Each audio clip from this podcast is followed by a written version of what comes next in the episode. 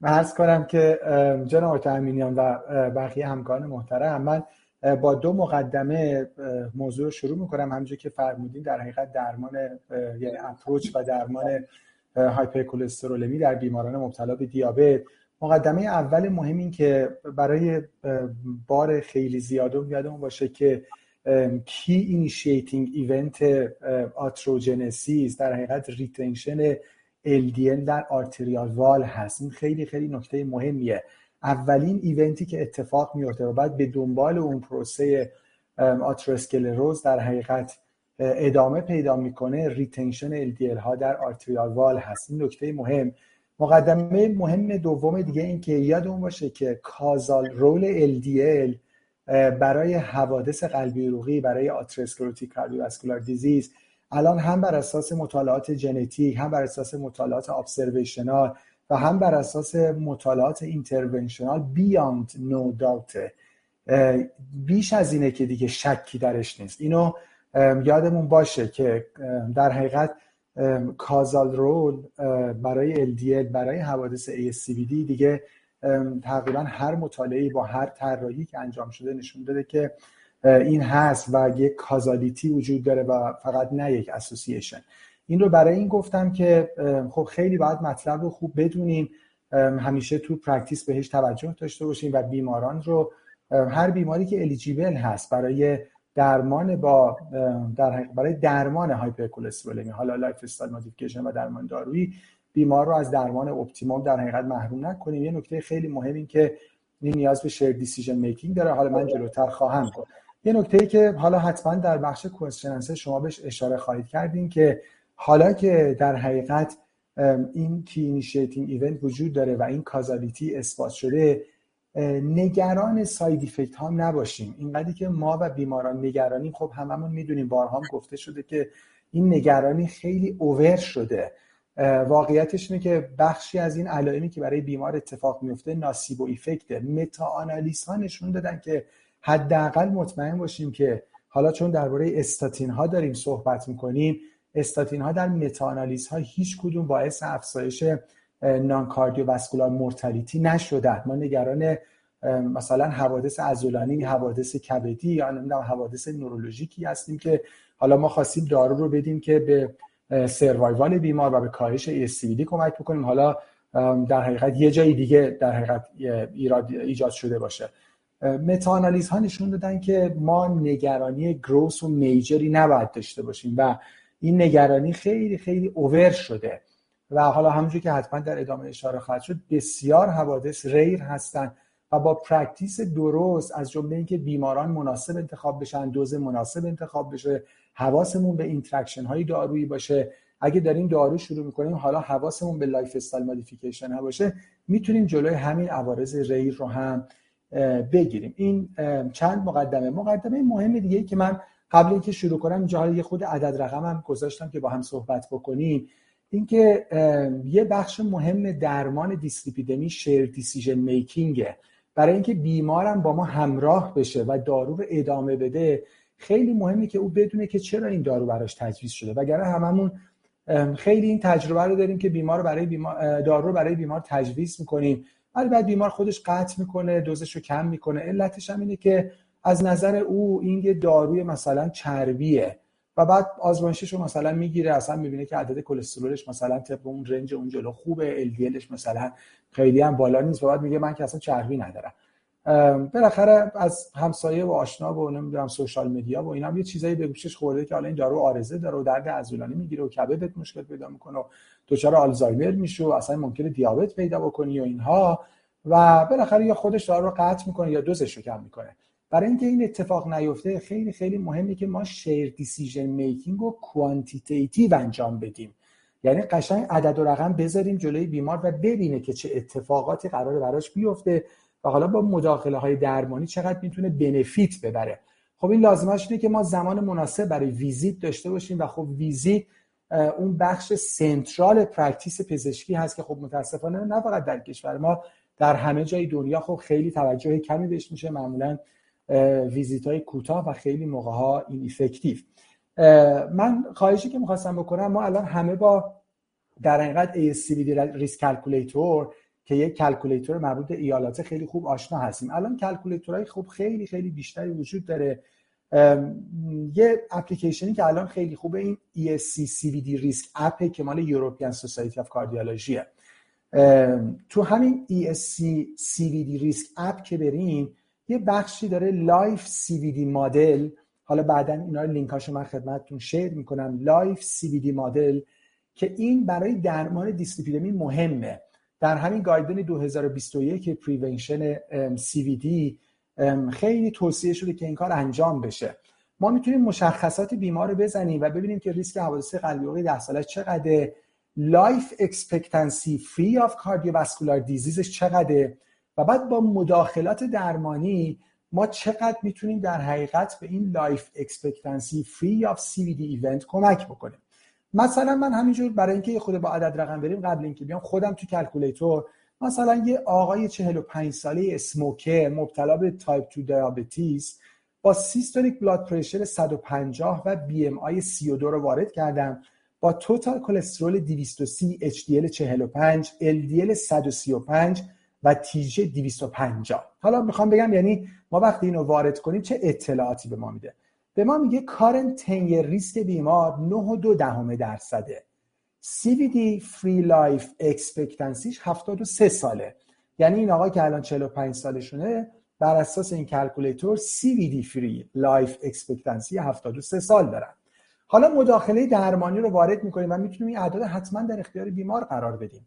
اگه بیمار بر اساس گایدلاین یه های intensity دوز استاتین بگیره، یعنی چهل میلی گرم روزو استاتین مثلا، و فشار سیستولیک بیمار رو با درمان به کمتر از صد و سی میلی متر جیوه برسونیم که گول کانسنسوس همه گایدلاین ها هست، حالا ببینید current ten year ریسک بیمار از نه و دو دهم درصد به پنج و چهار دهم درصد کاهش پیدا میکنه. یک با یک ten year number needed to treat نوزده که خیلی خوبه، یعنی نوزده بیمار که درمان بشه یکیش میتونه این اتفاق خیلی خوب براش بیفته و سی وی دی free life expectancy بیمار از هفتاد و سه سال به هفتاد و هشت سال افزایش پیدا میکنه. حالا دقیقش در حقیقت چهار و هشت دهم سال ما سی وی دی free year gain میکنیم برای بیمار که حالا اینا رو جدا میتونیم ببینیم. سه سالش به خاطر روزوبستاتینیه که بیمار در چهل و پنج سالگی دریافت کرده. گایدلاین توصیه میکنه که با بیمار اینجوری صحبت بکنید، یعنی بگین که شما الان مثلا قراره که هفتاد و سه سال بر اساس مطالعات عمری داشته باشین فری آف حوادث قلبی عروقی و اگه این دارو مصرف بکنید به خاطر همین یه دارو سه سال به این اضافه میشه و این اعداد و ارقام اگه بیمار ببینه خب طبیعتاً ادهیرنسش به درمان بیشتر میشه. این چند مقدمه کوتاهی بود که من خدمتتون داشتم. خب ما سه تا گایدلاین داریم، همینجور که در صحبت‌های قبلی هم بهش اشاره شد، سه تا گایدلاین ریسنت، گایدلاین دو هزار و هجده امریکن رو داریم، گایدلاین دو هزار و نوزده یوروپین رو داریم و اخیراً گایدلاین دو هزار و بیست و یک یوروپین رو داریم مربوط به پریونشن کاردیوواسکولار دیزیز که یک بخشش به دیسلیپیدمیا پرداخته. تقریباً شبیه گایدلاین دو هزار و نوزده خود یوروپین، البته تغییرات کوچیکی هم داره. من در ادامه میخوام بگم که خیلی این گایدلاین ها در منیجمنت دیسلیپیدمی خیلی هم با هم تفاوتی ندارن، مشخصا این موضوعی که به عهده من گذاشته شده یعنی اپروچ و منیجمنت درمان هایپرکلسترولمی در بیمار مبتلا به دیابت. بریم جلو میبینیم که خیلی فرقی نداره. آقای دکتر امینیان، من خیلی تو گایدلاین ها راستش طرفدار سیمپلیفیکیشن هستم، احساس میکنم گایدلاین ها این تعددشون باعث میشن که اتفاقا پرکتیس به نظر کامپلیکیتد بیاد. باید تلاش بکنیم که این رو تا جایی، یعنی کی مسیج این باشه که کار ساده است. علتش اینه که درمان دیسلیپیدمی مثل درمان هایپرتنشن، مثل درمان دیابت کار پرایمری کیر فیزیشن ها هست، نه کار اسپشیالیست هایی که خب خیلی مریضای ترشیری و مریضای ریفرال میبینن. کار همکاران پزشک عمومی هست، کار همکاران اینترنیست هست.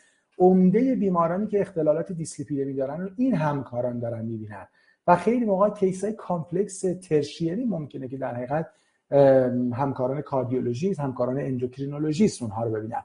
برای اینکه همکاران پزشک عمومی و همکاران متخصص داخلی بتونن این پرکتیس رو افکتیو داشته باشن، مثل درمان دیابت که ما الان اپروچ سیمپل داریم، الان اینجا باید اپروچ کاملا سیمپل باشه. راجع به دیابت من میخوام یه خود سیمپل بکنم و ادعام اینه که راستش همه این گایدلاین ها به نظر من کاملا سیمپل هست. ولی باز قبل از اینکه بگیم، همونجوری که فرمودن ما بحثمون در پرایمری پریونشنه. در پرایمری پریونشن محدوده‌ای که صحبت میشه چهل تا هفتاد و پنج ساله. راجب زیر چهل سال، راجب بالای هفتاد و پنج سال عمدتاً میبیه، یعنی خیلی ما اویدنس قوی نداریم. یه تغییری که گایدلاین دو هزار و بیست و یک نسبت به گایدلاین دو هزار و نوزده خود یوروپیان داره این که این عدد هفتاد و پنج سال شده هفتاد سال. البته میگه ما یه کات پوینت هفتاد میذاریم. البته یه نکته خیلی خیلی مهمی رو یادآوری میکنه، میگه بایولوژیکال ایج مهمه. این همین هنر، یعنی همین آرت آف مدیسینه. اگه قرار بود این اعداد بخوان تبابت بکنن، واقعیتش اینه که خب مثلا یه اسیستان با یه کامپیوتر میشست، بالاخره اینا رو میزد تاش، میگه آقای مریض مثلا اینکلودد در اینجا، سنش اینجوری، مثلا بیست میلی گرم روزواستاتین تجویز کن. آدم فکر میکنه اصلا دیگه به حضور پزشک چه نیازی داره، ولی به حضور پزشک نیاز هست، چون نهایتا جاجمنت کلینیکال پزشک مهمه. در سنم به قول اینکه مردم میگن سن یه عدده، واقعا بایولوژیکال ایج مهمه. یعنی ممکنه یه فردی هفتاد و پنج سال باشه ولی بدون کوموربیدیتی، خیلی بدون فریلیتی، و شما در حقیقت او رو اصلا مثل زیر هفتاد سال تلقی بکنین. ممکنه یه فردی باشه شصت و پنج سال، یعنی زیر هفتاد سال، اما خب فریل باشه، بیمار، به جهت کوموربیدیتی یا لایف اکسپکتنسی پایین داشته باشه. پس ما یک کات پوینت هفتاد سال داریم. اون هفتاد و پنج که در گایدلاین بود به هفتاد کاهش پیدا کرده، ولی یادمون باشه که بحث بحث بایولوژیکال ایجه. حالا بالای این سن هفتاد سال در پرایمری پریونشن اویدنس دیگه خیلی ویکه. اگه بیمار میگرفته ما ادامه میدیم، اما اینیشیشن فقط may be considered، یعنی یک کلاس آف ریکامندیشن دوی بی، اونم در بیماران very high risk، یعنی بیمارانی که حالا بالای مثلا هفتاد سال هستند، کلی ریسک فاکتورهای مختلف دارن، بر اساس کلکولیتورها بیمار ریسک خیلی زیادی داره.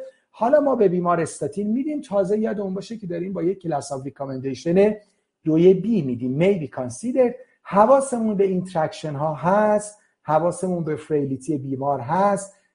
حتما بر خلاف بین چهل تا هفتاد و پنج سال بهتره که با دوزهای کمتر شروع کنیم، ببینیم تحمل بیمار چطور هست، چون داریم دارویی رو میدیم که اویدنس برای بنفیتش به اندازه افراد جوانتر از هفتاد سال نیست. راجع به چهل سال هم همینجور. اولا اگه یادمون باشه که بیمار ما خانوم هست، حواسمون باشه که اگه پلن پرگننسی داره یا کانتراسپشن اصلا دریافت نمیکنه، کلاس آف ریکامندیشن برای استاتین ها سه هست. میدونیم که خب اصلا یعنی ابسولوت کنتراندیکیشن در دوران پرگننسی هست. پس اگه میخوایم به یه فرد زیر چهل سال بدیم و خانم هست، باید حواسمون به این باشه. زیر چهل سال، حالا در غیر خانم ها یا حالا خانم هایی که دارن کانتراسپشن دریافت میکنن یا پلن پرگننسی ندارن، هر دو تا گایدلاین، چه یوروپیان چه امریکن، هر دو تاشون باز یک کلاس آف ریکامندیشن دوی بی و may be considered دارن. به این معنی که حالا در مثلا گایدلاین امریکن اینجوریه که میگه بیمار مثلا ریس فاکتورهای فامیلی هیستوری، مثلا پریمچور سی ای دی داشته باشه، ال دی ال های بالای صد و پنجاه یا صد و شصت داشته باشه. گایدلاین یوروپیان هم میگه بیمار مثلا تارگت ارگان دمیج داشته باشه اند اور ال دی ال های بالای صد. میخوام بگم خیلی این دیتیل رو نمیخواد حفظ کنیم. ما خیلی با زیر چهل سالم کاری نداریم، مگر اینکه بیمار خیلی های ریسک باشه، یعنی تارگت ارگان دمیج داشته باشه، یا اینکه ال دی ال های خیلی بالا داشته باشه، یا فامیلی هیستوری پریمچور سی ای دی داشته باشه، که اونجا هم کلاس آف ریکامندیشن ما دوی بی هست. پس عمده صحبت ما در پرایمری پریونشن، که حالا من در بیماران مبتلا به دیابت دارم میگم و آقای دکتر قنواتی در ادامه در بیماران نان دیابتیک خواهند گفت، در چهل تا هفتاد و پنج سال هست. خب حالا وارد در حقیقت بخش اصلی بشیم که دیگه خیلی به نظر من کار سختی هم نیست.